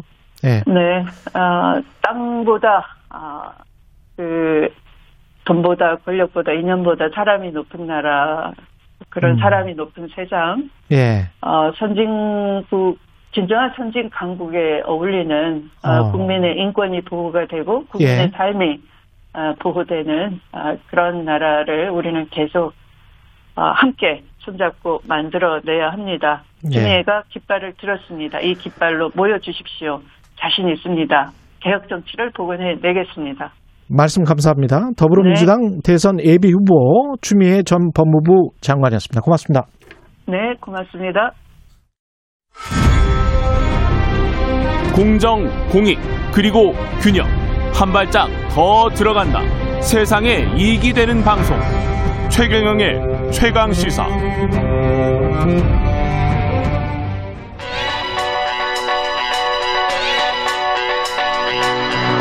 최강 시사 송현서의 눈. 네, 송현서의 눈 서울신문 송현서 기자 나와 있습니다. 안녕하십니까? 네, 안녕하세요. 오늘이 마지막 시간입니까? 네, 마지막입니다. 아, 아쉽네요. 네. 그동안 팬층도 좀 형성이 된 것 같은데. 정말요? 예. 그 어제 1일 네. 어, 중국 공산당 창당 100주년 행사가 아주 뭐 성대하게 펼쳐진 것 같습니다. TBS 네. 보니까. 천안문 광장에서 열렸는데요. 예. 각급 당원 7만여 명이 참석한 가운데 이제 음. 시진핑 주석이 중국몽을 천명을 했습니다. 뭐 100% 자화자찬이 이어졌고요. 예. 눈에 띄는 거는 그 7만 명이 전부 다 마스크를 쓰지 않고 현장에 있었어요. 현장에 7만 명이 네, 다 전부 예. 다요. 그래서 이게 코로나 팬데믹에서 가장 먼저 탈출을 했고 음. 이제 내년에 있을 동계 올림픽도 우리 무리 없이 갈 수 있어라는 것들을 굉장히 중국식으로 보여 준 모습이었고요. 예. 연설이 1시간 정도 이어졌는데 이 멘트가 굉장히 인상적이었죠. 시진핑. 네. 예. 어떤 외세라도 중국을 괴롭히려 든다면 14억 명이 넘는 중국 인민의 피와 살로 쌓은 강철 만리장성 앞에 머리를 부딪혀 피를 흘리게 될 것이라고. 너무 무섭습니다. 너무 무서워요. 와. 네. 근데 이 순간 정말 엄청난 우리와 같은 함성과 박수가 쏟아졌죠. 아. 네. 이 중국말의 그 억양도 네. 굉장히 강렬하거든요. 아니 근데 어지간해서는 요새는 이런 표현 잘 안 쓰거든요, 사실. 그렇죠. 피와 거기서도. 살로 쌓은 강철 만리 장성 앞에 네. 머리를 부딪혀 피를, 흘리게 될 것이다. 네. 이게 지금 미국한테 하는 이야기겠죠? 그렇죠. 그리고 예. 그러니까 우리 괴롭히지 마. 어, 어. 우리 앞길 막지 마라는 표현을 지금 이렇게 한 거예요. 바이든 대통령이 이, 이 말을 좀 이렇게 쓰다듬고 있을 것 같아요. 네. 아, 왜 아픈가? 뭐 이러면서. 네. 이게 창당 100주년이고 공산당 창당 100주년이 서구 민주주의 시각으로 봤을 때도 지금 약, 약간 좀 당혹, 당혹스럽고 네. 시진핑 주석한테는 상당한 의미가 있을 것 같습니다. 그렇죠. 예. 이 시진핑 총서기가 장기 집권으로 향하는데 좀 굉장히 중요한 순간이라고 볼 수가 있는데요. 예. 실제로 현지에서는 이 시 주석이 마오쩌둥이나 뭐 덩샤오핑의 반열에 오를 수 있을지를 굉장히 주목하고 있잖아요. 예. 그리고 내년 10월에 당대회 때 분명히 3년임에 관련된 이야기들을 할 거거든요. 음. 그래서 2018년에 이미 헌법 개정 통해서 이제 이- 이- 2회로 이 연임이 제한됐던 거를 다 풀었기 때문에 예. 장기 집권 길은 이미 터놓은 상태 고 그리고 이번 창당대회 같은 경우에는 지난 100년 동안 중국이 저질렀던 일종의 실패 같은 것들을 다 묻어놓고 음. 정말 성취, 성과만 오로지 다 끌어모아서 이걸 천명하는 자리였어요. 예. 그렇다 보니까 뭐 자신의 시진핑 주석의 비전이나 뭐 당내 지도력, 국가 통찰력 이런 것들을 전부 다 강조하는 자리였거든요. 이런 음. 것들이 전부 다 사실은 시진핑의 장기 집권으로 가는 발판이 되는 그런 부분들이었기 때문에 예. 대내적으로 굉장히 뭐 이런 것들을 공식적으로 선명하는 자리였다고 볼 수 있죠.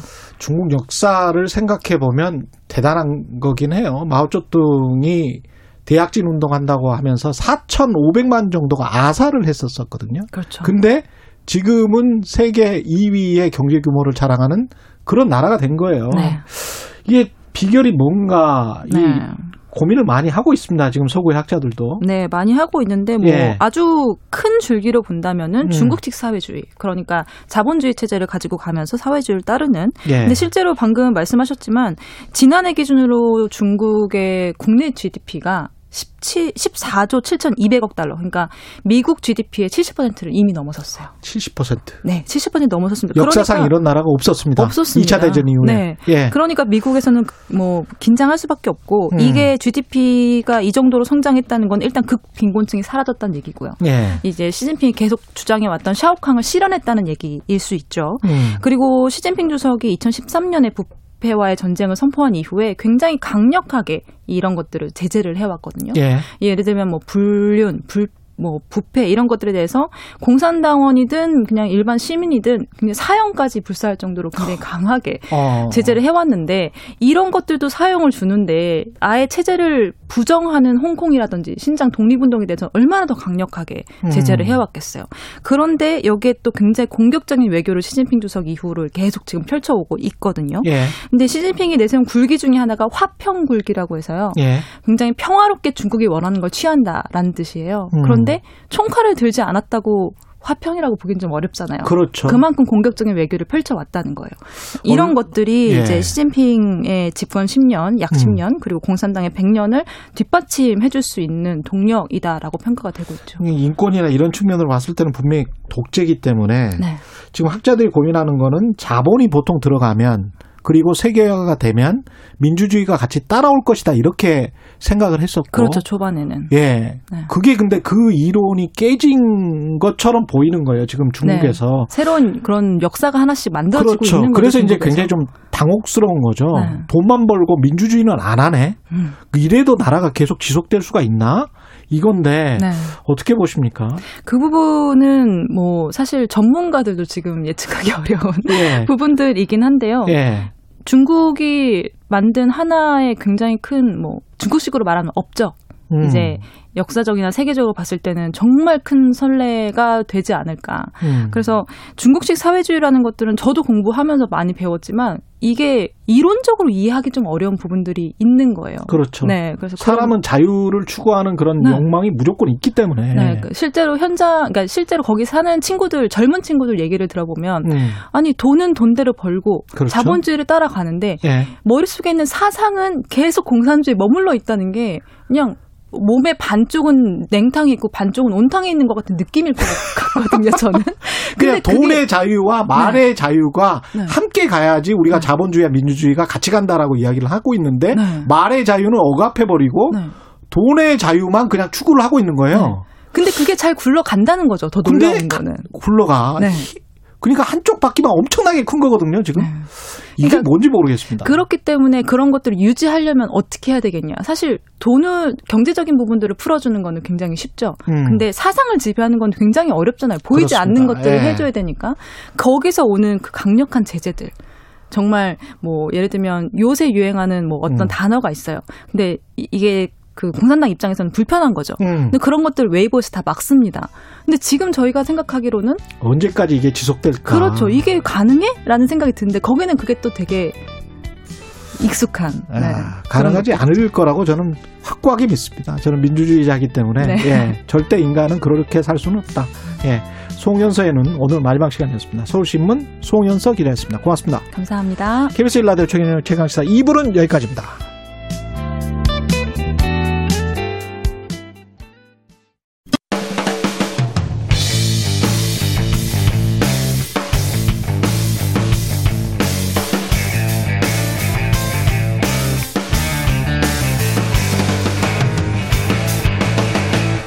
최경영의 최강 시사.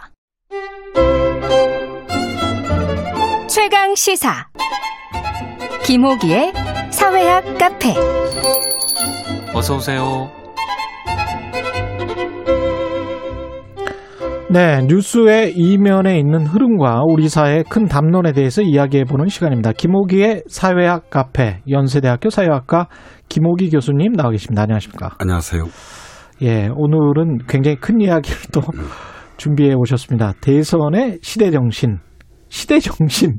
이것도 어려운 단어잖아요. 네, 원래 네. 이제 그 독일어로는 Zeitgeist라고 예. 얘기하는데요. 예. 어, 괴테의 괴테. 불멸의 고전이죠. 예. 파우스트에 나오는 말입니다. 예. 그래서 뭐 영어를 쓰지 않고 보통 예. 독일어에 그냥 Zeitgeist란 말을 많이 씁니다. 예. 헤겔이 다시 써서 유명해졌는데요. 예. 그러니까 시대 정신이라는 것은 특 정한 시대를 살아가는 사람들이 갖고 있는 공통의 소망, 소망. 희망을 의미합니다. 아, 그렇군요. 네, 그리고 예. 좀더 구체적으로 이렇게 얘기하자면 현실에 대한 진단과 미래에 대한 전망 예. 뭐두 가지로 이루어져 있다고 볼 수 있습니다. 이게 우리 삶에 중요합니까? 어, 예를 들자면 예. 1945년 우리가 그 일제 강점기로부터 음. 광복을 이뤘잖아요. 예. 그 광복 이후에 시대 정신이 무엇이냐라고 하는 질문을 던져볼 때 아. 새로운 나라를 만든 것이었습니다. 그렇겠죠. 네, 예. 그래서 어, 당시 1945년 시점으로 되돌아가 보자면 음. 새로운 나라를 만드는 것보다 사실 더 중요한 일은 없었던 거죠. 그렇죠. 예, 그게 이제 1960년대 가난으로부터 벗어나기 위한 경제적 산업화. 아. 그리고 1980년대 중반 이후부터 예. 어, 말의 자유, 인권, 음. 민주주의를 누리기 위한 민주화.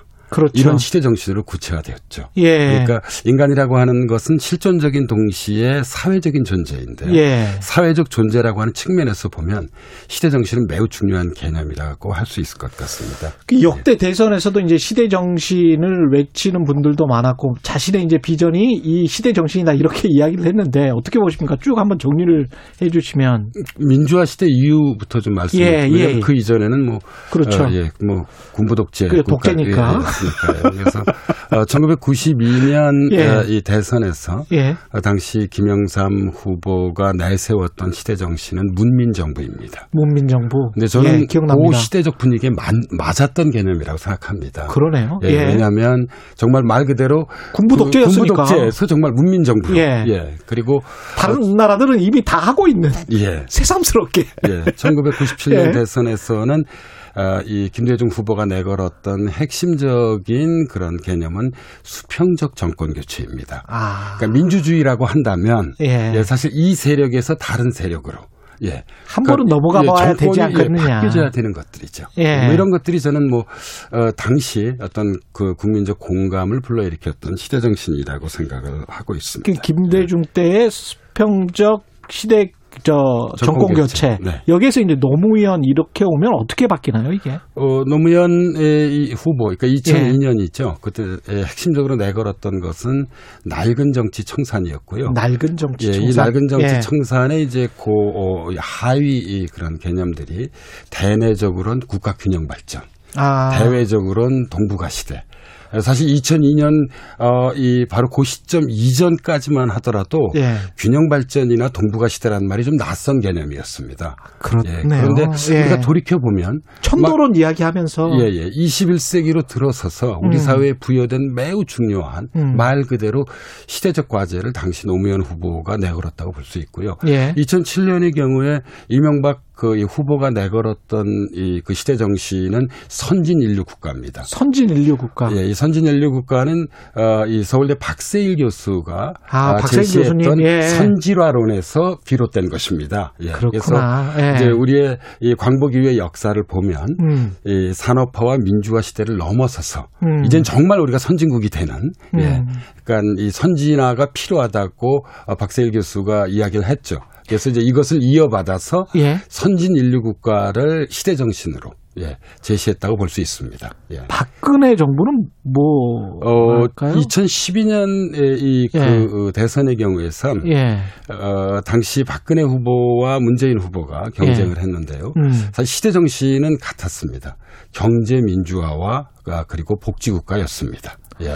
경제 민주화를 그때 두 후보 모두 다 외쳤군요. 예, 우리 박근혜 예. 후보 측의 대표적인 그. 인물이 바로 이제 김종인 예, 그렇습니다. 예, 예. 전 의원이었죠. 예, 예. 예, 헌법에 경- 경제 민주화를 넣었던 예, 예. 예.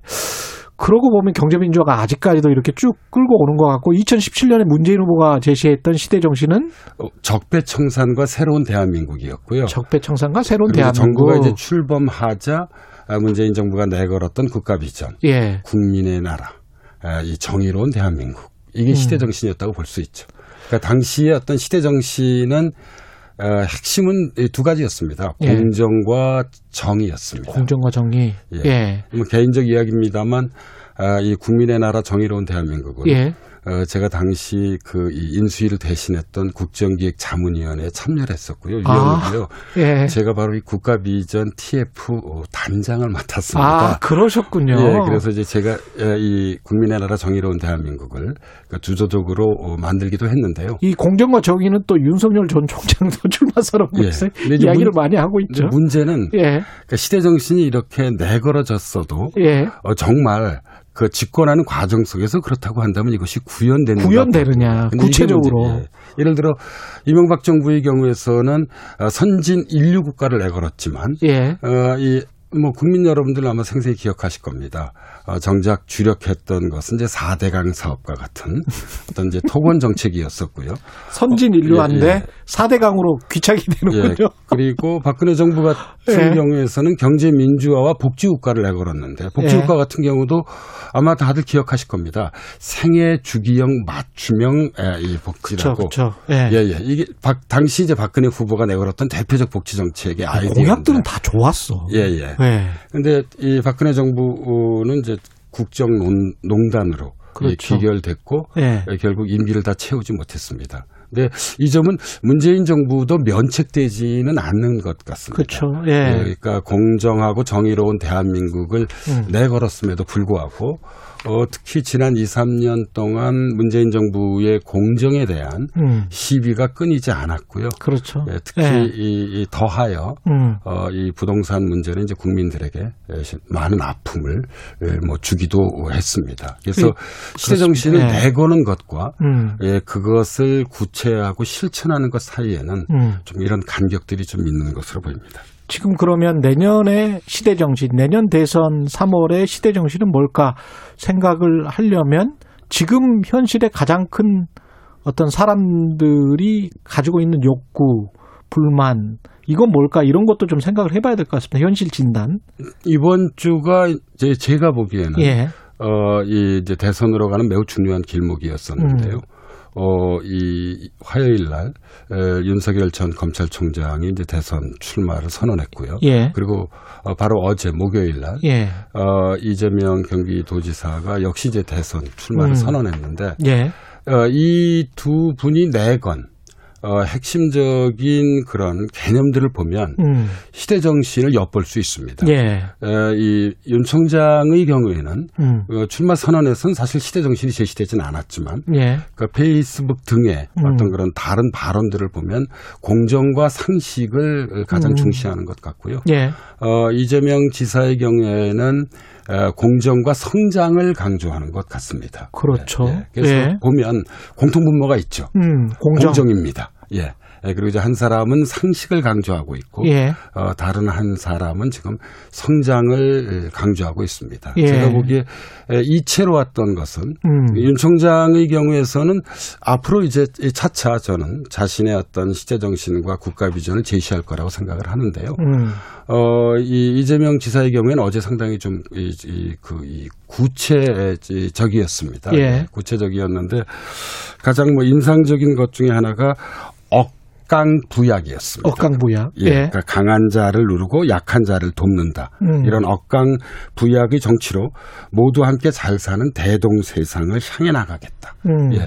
어, 아마 저는 이 시대 정신이 에, 이, 그 이재명 지사의 가장 핵심적인 아이디어가 될 것이라고 생각을 하고 있습니다. 음. 다시 말씀드리자면 예. 진보하면 역시 음. 어, 이 성장보다는 이, 이 분배나 복지입니다. 그렇죠. 예, 더 많은 분배, 더 많은 복지를 위해선 예, 어, 이, 성장이? 이 성장이라는 이제 이 어떤 그런 이 수단을 적절히 활용하겠다는 것이 예. 예, 이재명 지사의 어떤 그런 예, 핵심적인 좀 생각이지 않을까 싶은 생각 들고요. 예. 가치는 그대로 가는데 실사구시로 현실에 적용을 해보겠다 그런 생각이 예, 상당히 실용적인 접근이지 않나 싶습니다. 예. 예, 이 더더욱이 그러니까 제가 보기엔 음. 뭐 이건 이 보시는 분들에 따라 생각이 좀 달라질 수 있겠지만 예. 어, 이, 이 대선이라고 하는 것은 예. 에, 이 바로 5년 단위이긴 하지만 음. 앞선 5년을 어떻게 보면 결산하고 그렇죠. 예, 우리는 대통령제 국가잖아요. 예. 새로운 시대로 나아가는 것입니다. 음. 예, 그래서 우리가 돌아보면 어, 이 박근혜 정부의 경우에서는 왠지 박정희 시대로 좀 회귀하는 듯한 인상을 저는 적지 않은 국민들이 받으셨을 거라고 생각합니다. 그 국정교과서 논란 뭐 이런 것들 예. 그리고 어, 문재인 정부 경우도 정부 음. 진행 중에 있긴 하지만 너무 민주화 시대, 민주화 시대가 열린 지가 30여 년이 지났잖아요. 예. 좀 머물러 있는 것 아닌가, 음. 고착화돼 있는 것 아닌가. 예. 라고 하는 어떤 생각을 하고 계신 국민들도 저는 적지 않으실 거라고 생각을 조금 하고 더 있습니다. 스무드하게 갔었으면 예, 그래서. 예. 과거에서 미래로 음. 예, 예를 들자면 에, 인공지능, 포퓰리즘, 백세 시대, 기후 위기. 예. 지금 현재 우리 사회가 직면한 과제들이 산적해 있습니다. 예. 예, 이제는 정말 과거가 아니라 미래로 나아가야 하죠. 음. 예, 그래서 어, 저는 뭐, 어, 이 공정이든 아니 성장이든 예. 여기에 이제 더해서 뭐 민생 불평등 양극화 예. 이런 것들이 좀이이그 앞으로 8개월 남았잖아요. 예. 어떤 그런 어, 이 대선의 시대 정신으로서 예. 어, 우리 사회에서 충분히 예, 좀 토론되고 수기되기를 뭐 개인적으로는 좀 바라고 있습니다. 이낙연 전 총리랄지 유승민 전 의원 같은 경우는 시대 정신 이쪽에서 내세우는 시대 정신은 뭐라고 보십니까? 어, 언론에 보도된 것을 보면은요. 예. 어, 이, 그, 이낙연 전 총리는 이제 신복지를. 신복지. 예, 예. 강하게 내세우고 있고요. 어, 예, 유승민 전 의원은, 어, 이, 뭐, 아직 그, 이, 뭐, 공식적으로 그 음. 대선 출마 선언을 하지 야, 않았죠. 그렇죠, 그렇죠. 예, 그런데 예. 이제 국민들에게 아마 가장 강하게 기억에 남는 것은 음. 어, 저는 뭐 이 개념도 나름대로 설득력이 있다고 생각합니다. 예. 이제 중부담 중복지죠. 그 과거에 박근혜 정부 때도 그 이야기를 계속 예, 예. 했었죠. 예, 예. 그래서 예. 뭐 이런 것들을 좀 떠올려 볼 수 있지 않을까 싶습니다. 이 교수님 그 신문 칼럼에서 비판만으로 반대만으로 분노만으로 대선에서 승리할 수 없다. 이 부분이 저도 전적으로 동감을 하는데요. 그 어떻게 대선에서 승리하려면 뭔가 긍정적인 뭔가를 제시를 해야 되잖아요. 예. 예, 뭐여야 됩니까? 어, 제가 이것은 약간 좀 이 수사적으로 좀 이야기를 하겠습니다. 예. 예. 제가 오늘 이제 모두에서 어, 괴테의 파우스트를 예. 했는데요. 파우스트의 뭐 여러 정말 좋은 구절들이 많지만 예. 그 중에서 널리 알려진 이 구절 중에 하나가 바로 이 구절입니다. 그 악마인 메피스토펠레스가 예. 파우스트에게 하는 말인데요. 예. 아마 최 기자님도 잘 아실 겁니다. 예. 소중한 친구여. 예. 모든 이론은 회색이라네. 삶의 황금나무는 초록색이지. 이 초록색이 상징하는 것은 생명이고, 생명이죠. 예, 그리고 예. 희망입니다. 예. 예, 그래서 저는 어, 모든 이- 이론은 회색이라는 예. 참 오랜만에 들어보는데 예. 갑자기 20년 전으로 돌아간 듯한 그런 생각도 예, 들고요. 예, 근데 예. 그 영원한 사실은 예. 어떤 그런 진리라고 볼 수 있죠. 예. 그래서 비판 반대, 음. 분노를 넘어선 생명. 희망이 예. 그, 이, 이 어떤 초록빛 생명. 초록빛 생명이 예. 어떤 그런 예, 앞으로 8개월여 남은 이 예. 대선 과정에서 예. 예, 시대 정신의 장에 예, 이그 올라서야 된다고 생각합니다. 미래를 설득하는 이가 음. 저는 내년 대선에서 어, 이 승리할 거라고 생각을 하고 있습니다. 그래서 이런 설득과 공감의 음. 광장이자 축제가 어, 저는 대선이 돼야 한다고 봅니다. 예. 예. 이, 그, 그러니까 대선이 이, 이, 뭐, 이 상대방에 대한 어떤 그런 비난과 일방적인 비난과 비판을 넘어서서 예. 예, 우리 사회 미래를 예, 놓고 예, 설득하고 예, 그리고 이에 대해서 공감하는 음. 어떤 광장이자 축제가 되기를 바라는 이가 어, 저는 국민 다수라고 생각을 하고 있습니다. 아, 좋은 말씀 감사합니다. 생명은 역시 또 사랑이죠, 우리가. 계속 뭐 비난만 하고 뭐 비판만 하다가, 아우, 이, 저, 이 진행하다 뭐, 저도 아주 정신과 치료를 받아야 될 정도로 힘든데, 사실은 사랑, 협력, 연대 이게 중요하죠. 그렇죠. 예. 네. 더더욱이 이 대한민국은 우리 기- 그 저와 같은 기성세대뿐만 아니라 예. 우리의 아이들이 살아갈 나라입니다. 그렇습니다. 예, 따라서 예. 미래와 희망에 대해서 음. 좀더 좀 많이 토론이 이루어지고 예. 생각은 다를 수 있습니다. 후보들마다. 예. 예. 에, 그런 어떤 광장과 축제의 시간이 열리기를 더더욱이 지금 코로나19 팬데믹으로 예. 어, 국민들의 마음이 상당히 울적하고 우울하잖아요. 그렇습니다. 예, 그런 예. 광장과 축제가 되기를 예, 개인적으로 소망하고 있습니다. 말씀 감사하고요. 지금까지 연세대학교 사회학과 김호기 교수였습니다. 고맙습니다. 감사합니다. KBS 일라디오 최경련의 최강시사 듣고 계신 지금 시각은 8시 45분입니다.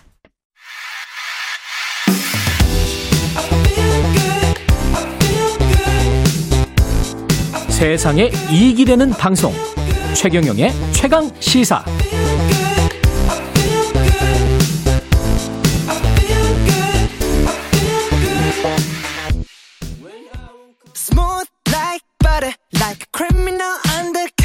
Don't pop like trouble, breaking into your heart like that. 네, 2021년 여름 BTS 방탄소년단의 기세가 심상치 않은데요. 지난달 초 빌보드 싱글 차트 핫 100에 1위로 데뷔한 신곡 버터 지금 듣고 계십니다만은 5주 연속 1위를 차지하고 있습니다. 6주 연속 더 넘어서 얼마나 더 갈지 전 세계에 관심이 쏠리고 있습니다. 김유나 K-팝 전문 평론가 연결돼 있습니다. 안녕하세요. 안녕하세요. 예. 빌보드 핫 100, 핫백이라고 제가 그냥 부를게요. 네네. 예, 예. 핫백. 지금 저 5주 연속 1위입니다. 네. 예. 이게 어떤 의미일까요?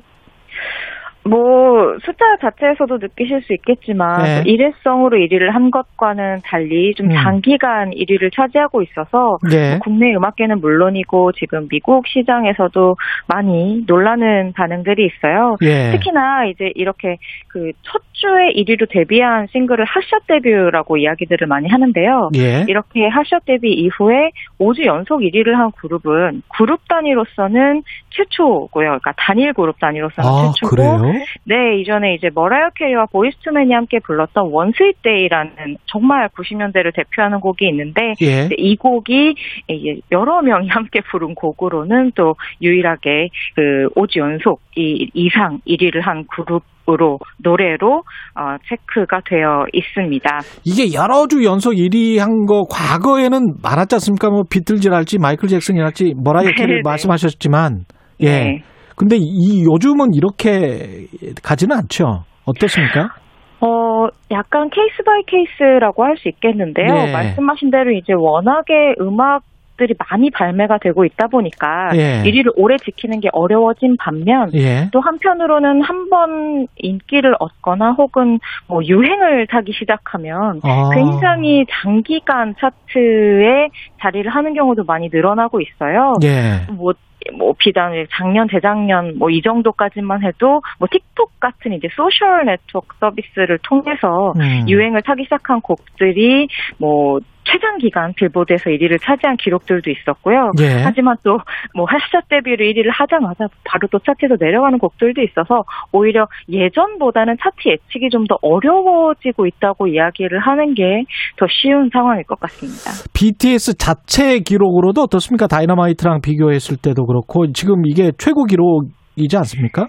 그럼요. 네, 예. 다이너마이트 때 이제 3주 어, 1위를 차지했었고요. 이제 중간에 음. 약간 오르락 내리락 하긴 했었습니다만. 예. 그리고 또 사카모토 큐라는 가수의 스키야키가 아시아에서 3주 연속 1위를 차지한 적이 있었는데 예. 이런 것들을 모두 제외하고서도 아시아 출신의 가수로서는 빌보드 차트에서 최장 기간 1위를 차지하고 있는 셈이라서요. 예. 뭐 해외 언론들에서 더 어, 주목을 많이 받고 있는 부분이 이제 한국뿐만이 아니라 뭐 아시아 전체에서도 음. 최장 기간이다, 가장 높은 기록이다라는 점 때문에 많이들 주목하고 있죠. 이 기록이라서 계속 우리가 밀어줘야 되겠습니다.